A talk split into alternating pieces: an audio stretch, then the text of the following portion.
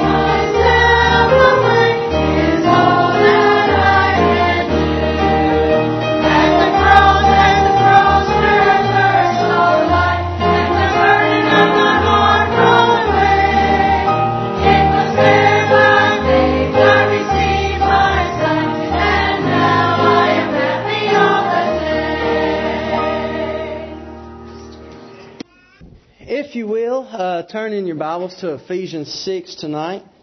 Uh, I want to talk a little bit about that. Uh, we have, well, let's put it like this. Every time I've preached, in the last few times it's been out of Ephesians, we went through Ephesians 4 and to now what is Ephesians 6. And, you know, that Paul, he was a pretty smart guy. Uh, and he wrote some things here, and then it's funny how things played out. I preached on the husband and the wife on my anniversary night, and then I preached on obedience this morning. That's what Paul's talking about tonight. Uh, I didn't plan this. This is how it happens, okay? Uh, but Paul goes into obedience tonight, but the verse that we keep having to go back to and we keep having to see the context of what what this comes out of is Ephesians 5 and verse 1. And it says, Be ye therefore followers of God as dear ch- children.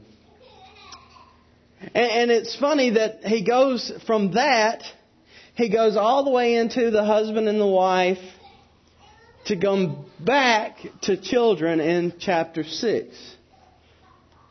And I think the reason he does that is because, because Paul had that lawyer mentality. Uh, he, he was trained in, in political things, and, he, he knew whenever you're going to make a statement that counts, you need to put it right at the end. And I think that's what Paul was doing in Ephesians 6. He, he comes back, and this is the context in which it comes out of, but in Ephesians 6, he comes back and he says these words. In verse 1, it says, Children, obey your parents in the Lord, for this is right. Honor thy father and thy mother, which is the first commandment with promise, that it may be well with thee, and thou mayest live long on earth. And ye fathers, provoke not your children to wrath, but bring them up in the nurture and admonition of the Lord. Then we go a little bit further, and he goes from this child scenario into a servant master scenario, where in verse 5 he talks about servants be obedient to them that are your masters according to the flesh with fear and trembling in singleness of your heart as unto Christ. Not with eye service or men pleasers, but as the servants of Christ doing the will of God from the heart. With good will, with good will doing service as to the Lord and not to men. Knowing that whatsoever good thing any man doeth, the same shall he receive of the Lord, whether he be bond or free. And ye masters do the same things unto them, forbearing, threatening, knowing that your master also is in heaven, neither is there respect of persons with him. Now, an interesting thing to think about here is children obey your parents. My mother says amen. But we need to go a little deeper. You see, Paul is, is talking about in a broader sense, obeying Him. And he, and he keeps throwing in these other pieces of Scripture, these other analogies to that, okay? And, and I, to being followers of Christ. That's what I was trying to get to. And, and the first thing is, obedience is key to God's work. And, and we covered this a little bit this morning that, that obedience is key. Uh, faith working is obedience. Uh, we sh- uh, as Paul brings this concept of being followers of Christ as dear children together, he, he says, Children, obey your parents. All the stuff we can add or do to our Christian life falls apart if we're not obedient to God. It's the key. We can add love, but love without obedience to Christ wouldn't be true love. Love without obedience to Christ wouldn't be love at all, really. And, and, and, see, everything falls apart without obedience to Christ and obedience to God. Uh, and here's the key obedience is not just doing what is right when others aren't looking, it's doing what's right all the time. Paul brings this out in two particular places. He says, Honor thy father and mother, which is the first commandment with promise, that it may be well with thee and thou mayest live long on earth. So, so okay, he, he starts talking about obeying your parents, and he brings in a spiritual side to this. He says, You'll live longer. Your days will be longer. Uh, I believe is what the Old Testament says. Your days will be longer. And see, even though we're obeying our mothers and fathers, what are we doing when they're not looking? That's important. Are we obeying them when they're not looking? Because God is always looking.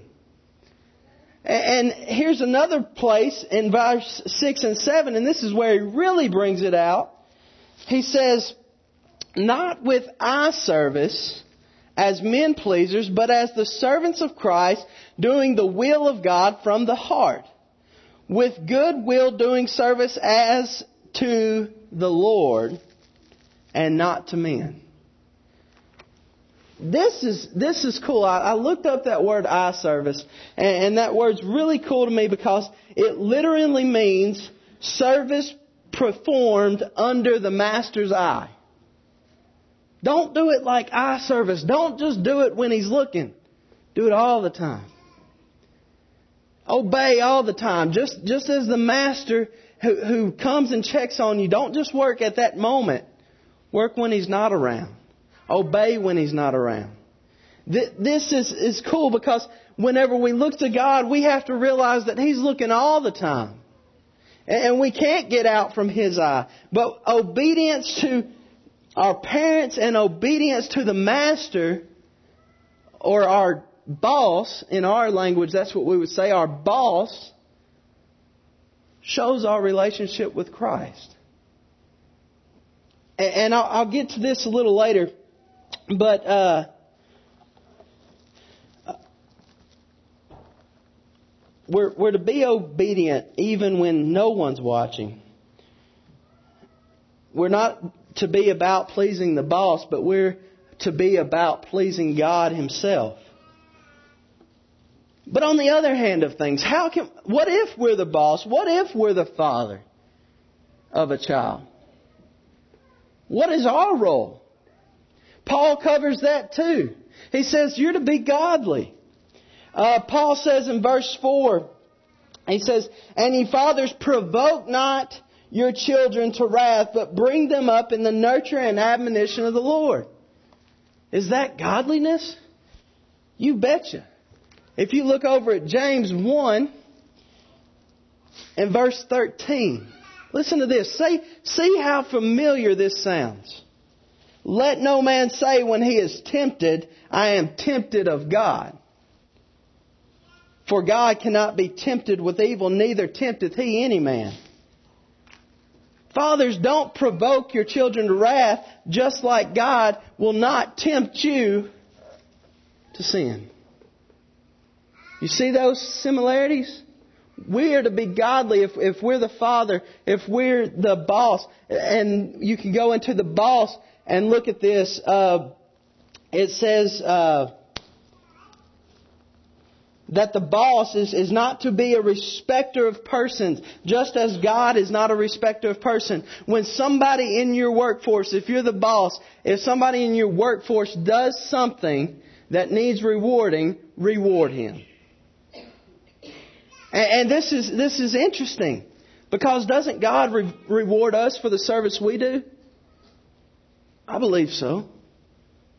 I believe God rewards us for the things we do for Him. And, and as bosses, as people uh, in leadership positions, we're to reward those under us, our subordinates. We're supposed to reward them as Christ would reward us.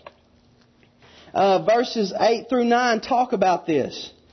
Knowing that whatsoever good thing any man doeth, the same shall he receive of the Lord, whether he be bond or free uh, and ye masters do the same things unto them. So you do the same. Just as God would do it, you do the same. You reward just like God would reward. When they do good, praise them, give them honor, whatever, but the same way that God would.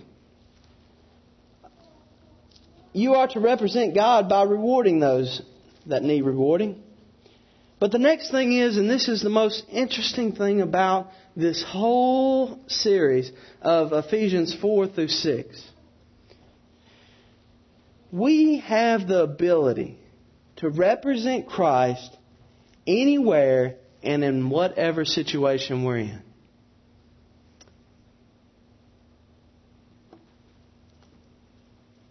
As Christians, whether it be in our marriage, as chapter 5 talks about, whether it be in this church, as chapter 4 talks about, or whether it be in our relationship with our children as parents, or, or whether it be in our relationship as parents to our children, or whether it be in our relationship to our boss as employees, or whether it be in our relationship to our employees as the boss we have the ability to represent Christ.